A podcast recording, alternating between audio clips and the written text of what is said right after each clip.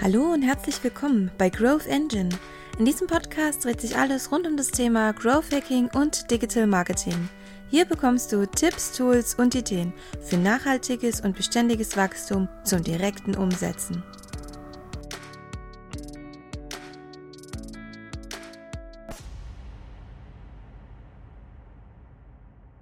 So, herzlich willkommen, liebe Leute. Engin wieder hier und zwar heute mit einem genialen Gast bei mir, den ich heute mal interviewen darf. Und das ist der liebe Ilkay.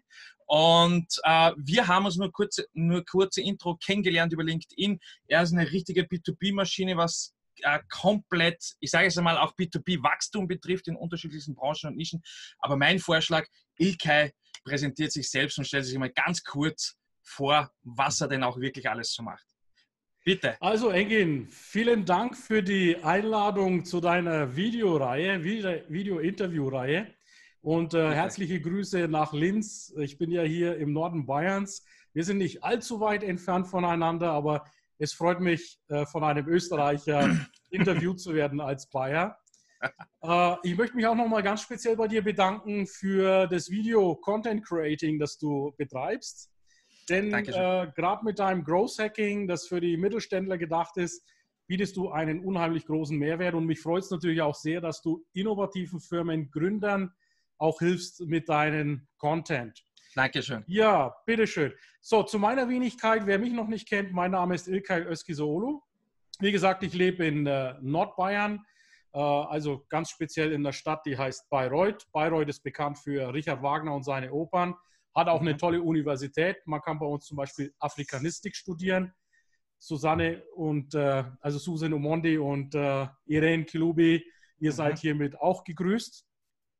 Ja, ich helfe äh, Mittelständlern bei ihrem ja, Umsatzausbau, um den äh, Markt, Marktanteile zu gewinnen, beziehungsweise mhm den Gewinn zu äh, erhöhen. Und wenn ich mhm. kurz mal über meine Positionierung reden darf, weil das da das Hauptthema sein wird. Ja. Ich habe mich positioniert im Bereich von Mittelständlern, die äh, zumindest einen siebenstelligen Umsatzbetrag haben, mittleren mhm. siebenstelligen Umsatzbetrag, also mhm. fünf bis sieben Millionen Euro, mhm.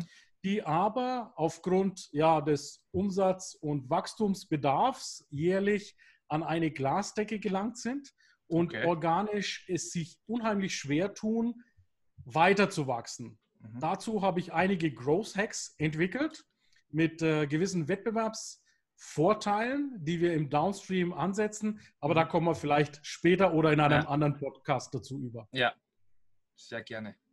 Ja, geil, also richtig genial und ich, ich, ich, finde das auch super, dass du das angesprochen hast, dass ihr natürlich in diesem Szenario der eigenen Positionierung euch auch die eigenen Growth Hacks entwickelt habt, was ja auch die Erfahrung dann widerspiegelt, genau in diesem Riesensegment, wo, wo du dich befindest. Mhm. Ähm, liebe Leute, nur für euch als Info, ich werde jetzt Ilke drei Fragen stellen zu drei unterschiedlichen Bereichen, die sehr relevant sind und für jeden sehr wertvoll sein werden. Und wir beginnen gleich mit der ersten Frage, lieber Ilke. Und zwar, für wie wichtig empfindest du, dass man sich klar positioniert und das aber auch nach außen mit seiner Dienstleistung bzw. auch Produkt? Ja, Engin, verdammt gute Frage. Sehr gute Frage, sehr essentielle Frage. Also gehen wir mal davon aus, das hast du ja auch in deinen Videos immer wieder äh, gut dargestellt, dass das Fundament irgendwo steht. Mhm. Äh, wir haben gewisse Fähigkeiten im Unternehmen, wir haben Kundenbeziehungen, Netzwerke, alles aufgebaut und mhm. möchten jetzt Umsatz generieren, mhm. Leads generieren und natürlich zum Abschluss kommen. Und da ist jetzt die Positionierung ein unheimlich wichtiger Faktor. Ähm, gut, von deiner Frage konnte man das natürlich sehr äh, implizit auch sehen und äh, auch du verfolgst mich und von daher ja. Positionierung ist unheimlich wichtig. Die Frage ist aber, ähm, auch mich eingeschlossen, als ich damals meinen 9-to-5-Job an den Nagel gehängt habe, mhm. wie positioniere ich mich richtig? Genau. Mit welchen Mitteln positioniere ich mich? Das ist die viel spannendere Frage. Also mhm. Positionierung 1, ja, absolut mhm. wichtig. Positionierungsfrage Nummer 2, wie mache ich es denn? Mhm. Also ich habe mir da selber, trotz dass ich jetzt 25 Jahre im B2B-Bereich äh, tätig bin und äh, viele Verkaufsstrategien auch äh, aufgebaut habe, ist es doch was anderes, eine Positionierung von einem Employer, Arbeitgeber mhm. übernommen zu haben und dann fortzuführen und auszubauen oder wenn man seinen Freelance-Job antritt, sich selber zu positionieren. Mhm. Und ich glaube, in der dritten Frage kommen wir dann auch äh, dazu. Genau, genau. So, also was habe ich gemacht? Ich habe zum einen mir vorgestellt, wer ist denn meine Zielgruppe? Wem möchte ich helfen und wem kann ich denn wie helfen? Also welche Nöte und Ängste hat meine Zielgruppe? So, ich sage mal, meine Zielgruppe muss zumindest ja, fünf bis sieben Millionen Euro Umsatz heute bereits machen. Warum das? Weil einen Berater anzustellen, ähm, hat natürlich auch mit Honoraren zu tun und mit einer mhm. Investition. Das heißt, wenn ich jetzt eine Zielgruppe hätte, Studenten, sage ich mal, ähm, die irgendwo Karriereberatung äh, bräuchten, äh, die könnten die Honorare gar nicht investieren. Also mhm. da ist natürlich eine Positionierung eine ganz andere. Entschuldigung. Ja, also die, die Positionierung von meiner Wenigkeit ist dann eben in diesen äh, siebenstelligen Umsatzbereich reinzugehen. Und die Ängste und Nöte, die diese Firmen haben, häufig äh, habe ich es mit Firmen zu tun, die hervorragende Ingenieure sind, Doktor der Chemie zum Beispiel oder mhm. Maschinenbauer, Bautechniker, äh, haben aber jetzt mit der Vertriebsaufbauarbeit, Kundenbeziehungen, Märkte auszubauen, weniger Berührungspunkte. Das heißt, die haben mhm. ihr Unternehmen bis zu einem gewissen Punkt gebracht, haben Marktanteile sich erkämpft aus ihrem Netzwerk heraus, aber jetzt kommen sie an diese Glasdecke, wo mhm. es einfach stagniert, nicht weitergeht, beziehungsweise man wächst, aber man wächst mit den vorhandenen Kunden, große Sprünge sind nicht mehr da mhm. und von daher, das sind die Ängste und Nöte, die jetzt hier vorhanden sind, denen ich dann helfe. Also okay. Positionierung, Mittelständler, der bereits einen Umsatz hat. Aber natürlich gibt es einen Mittelstand, der bis zu 500 Personen hat, der 50 Millionen Euro Umsatz macht. Da kann ich vielleicht auch helfen, aber das mhm. sind dann andere Bereiche, wo ich helfe. Mein Entry-Level ist der hier. Also okay. Positionierung, Zielgruppe und die Nöte und Ängste, die diese Zielgruppe hat, klar genau. definieren und dann die Kommunikation, und das ist das Wichtige, danach ausrichten. Genau. Und da sind jetzt Felder wie zum Beispiel meine äh, persönlichen Vorlieben oder Geschichten in, in ganz anderen Feldern weniger wichtig. Mhm. In der Ansprache muss ich ganz fokussiert dann auf die Ängste und Nöte dieser Zielgruppe eingehen. Genau. Genau.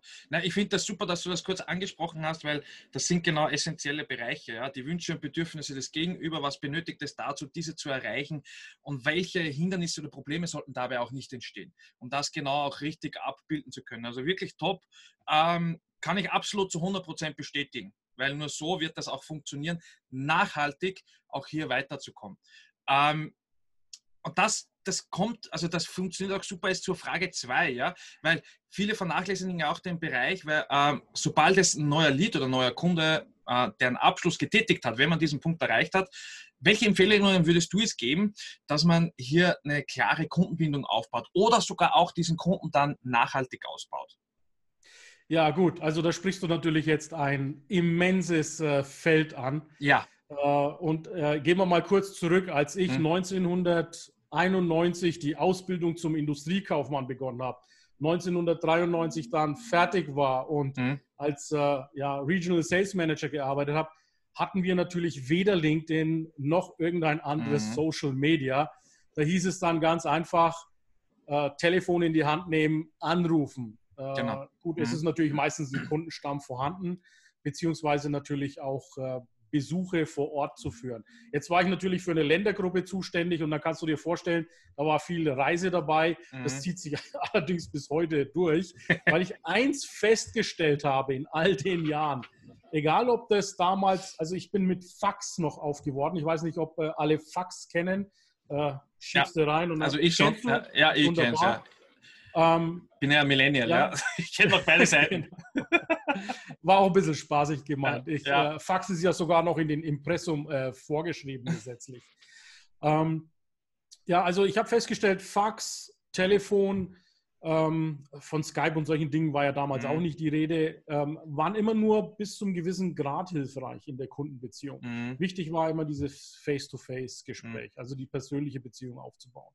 Und bei der persönlichen Beziehung ist es auch immer ganz, ganz wichtig. Und jetzt kommen aber andere Aspekte zum Einsatz. Also nicht nur dein Produkt, deine Dienstleistung, dein Service. Als Verkäufer hast du natürlich auch eine gewisse Persönlichkeit, mhm. sowohl von dir selber als auch von dem Unternehmen äh, mhm. darzustellen, um den Kunden zu binden. Mhm. Übrigens, es gibt einen Unterschied zwischen einer Kundenzufriedenheit und einer Kundenbindung. Viele mhm. meiner Coaches äh, messen zum Beispiel die Kundenzufriedenheit nach ISO 9001. Ja und äh, sind dann stolz, dass sie eine gute Zufriedenheit erkennen. Ich frage dann aber immer, sind denn die Kunden zufrieden und auch gebunden an ihr Unternehmen? Genau. Oder haben wir zufriedene Kunden, die aber wechselbereit sind, hm. weil sie sich zum Beispiel beim Wettbewerber dann später trotzdem besser aufge äh, genau. aufgehoben fühlen? Ja. Also da kommt jetzt, da kommen jetzt die Persönlichkeit, die persönliche Beziehung und die Werte des Unternehmens, mit denen sich der Kunde dann identifizieren kann ins Spiel. Mhm. Und das ist die Rolle des Verkäufers, der, der die Kundenbeziehung aufbaut. Kann man mit LinkedIn äh, sehr gut machen.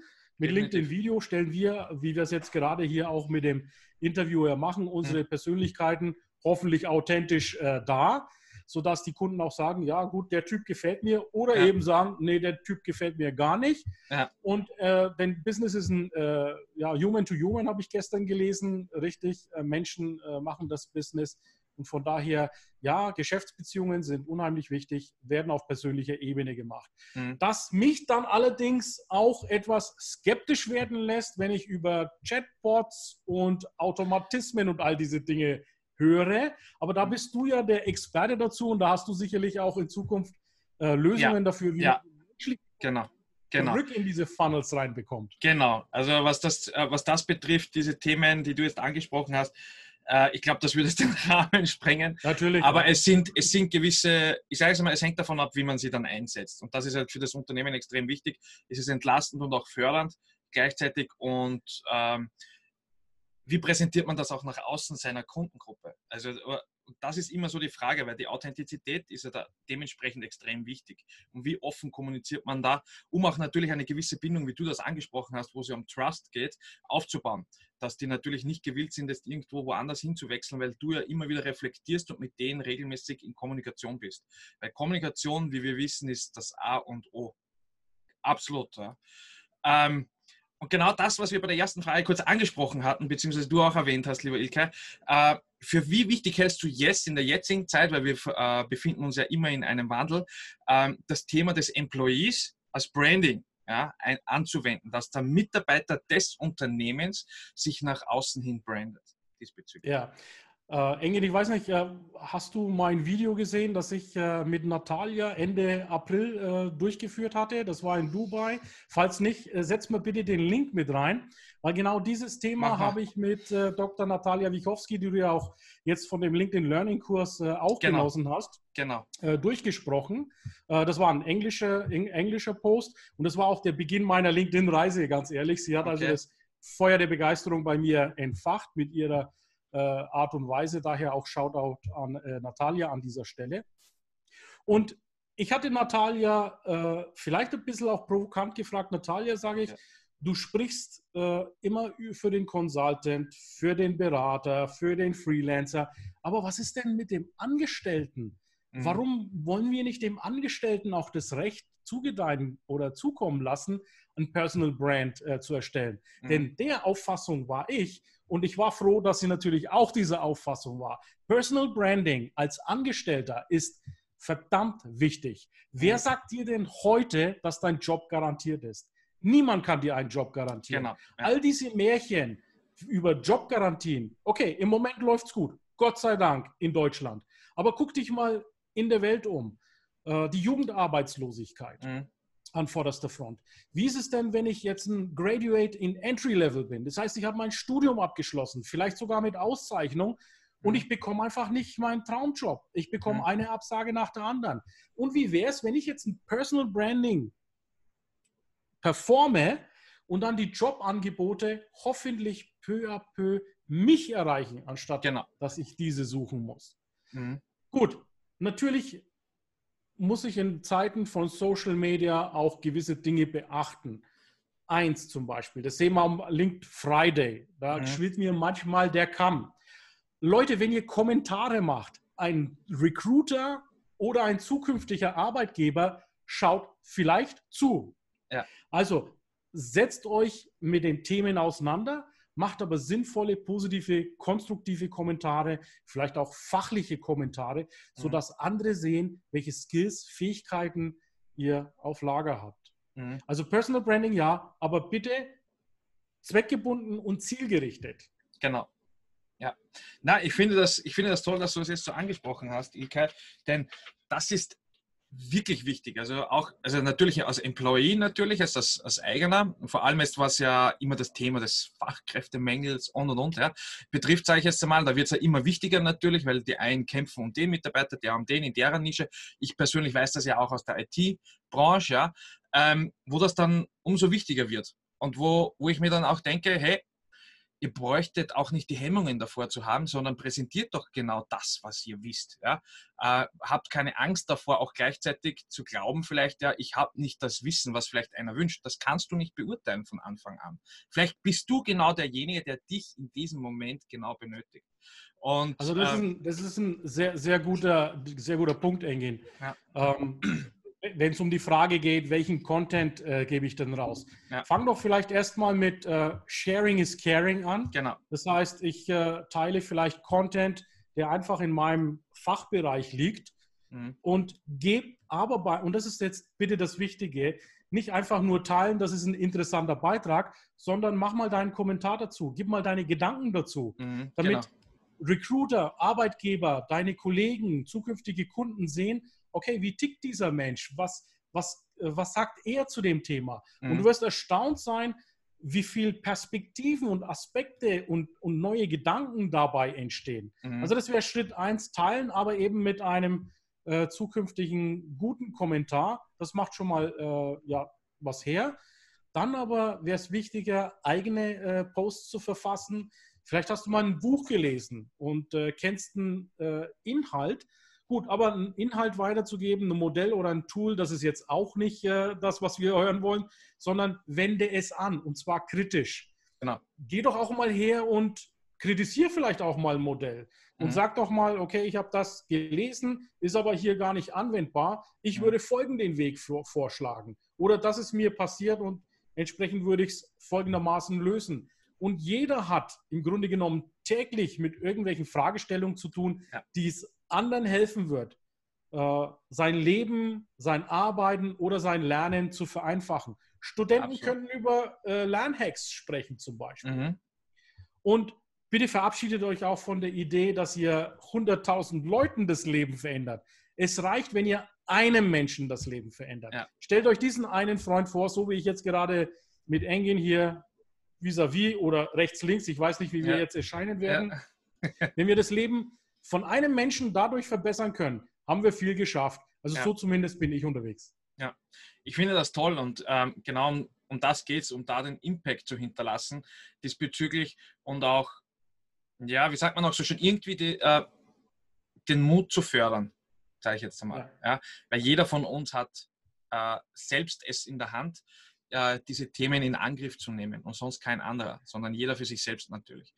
Ähm, ich danke dir wirklich, wirklich recht herzlich dafür, auch für deine Zeit, lieber Ilke, und auch für die sehr wertvollen Informationen, die du mit uns geteilt hast. Ich bin mir auch sicher, dass jeder, der erwähnt wurde, zu denen wir Shoutouts gemacht haben, wie die äh, Dr. Nat ja, oder Fink Natalia, ähm, richtig genial, die werden sich freuen. Der Richie zu Linked Friday und und und. Wir werden euch alle natürlich damit einbeziehen. Und ich wünsche euch einen wunderschönen Tag noch weiterhin. Viel, viel Erfolg. Und lieber Ilkay, zu dir nach Deutschland liebe Grüße und wir bleiben sowieso in Kontakt und wünsche dir alles Gute. Also vielen Dank, Engin, für das super Interview. Super, Link. ich danke dir. Ciao, ciao. Ciao.